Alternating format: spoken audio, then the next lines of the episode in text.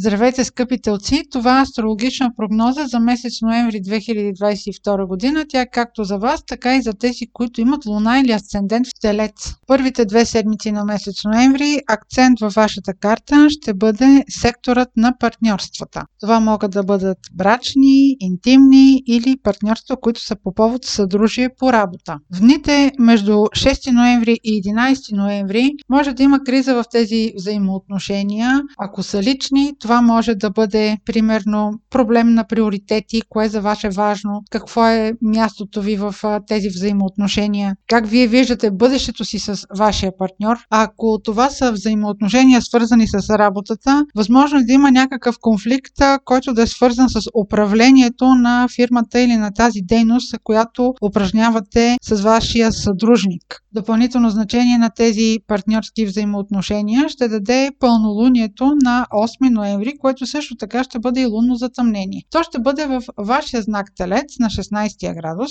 и тези, които са родени около 6 май плюс-минус 2-3 дни или имат луна или асцендент или друга лична планета около 16 градус плюс-минус 1-2 градуса. Това лунно затъмнение ще има особено значение. То е в съвпад с планетата на изненадите Оран. Оран внася внезапност. Нещо може изведнъж вие да промените като отношение към партньор си. Може изведнъж да решите решите, че точно такъв тип взаимоотношения вие нямате необходимост. Това по-скоро ще бъде една критика на взаимоотношенията, а няма да бъде внезапно обвързване. Това пълнолуние, което и лунно затъмнение, има предизвикателство, което идва от вашия сектор на кариерата. Това не е просто само кариера, може да бъде и въобще вашия статус. Така че около 8 ноември вниманието ви ще бъде привлечено от партньорските взаимоотношения, които обаче няма да бъдат просто някакво моментно развитие. Вие ще решите как да продължите с човека до вас, независимо дали той е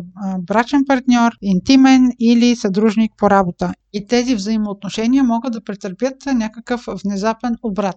Следващият важен момент за месец ноември ще бъде новолунието, което е на 24 ноември в Стрелец. Във вашия случай това е сектор от картата, който има отношение към финансите. Дните след това новолуние, за да може да го подчертая допълнително, Юпитер, който е свързан във вашия случай с този сектор на финансите, се връща в директното си движение. Това ще доведе до допълнителен акцент на този сектор на финансите. Възможно е, примерно, ако сте имали планове за кредит или за някаква финансова инвестиция, може да е покупка, независимо какво е, изведнъж да получи зелена светлина. Нещо, което с месеци се е бавило, сега просто да се случи. Поне две седмици след това новолуние в сектора на вашите финанси ще бъде актуално. Там, където има новолуние в картата, в съответния сектор е най-големия импулс, така че това новолуние ще подкрепя вашите планове, свързани с тази тема.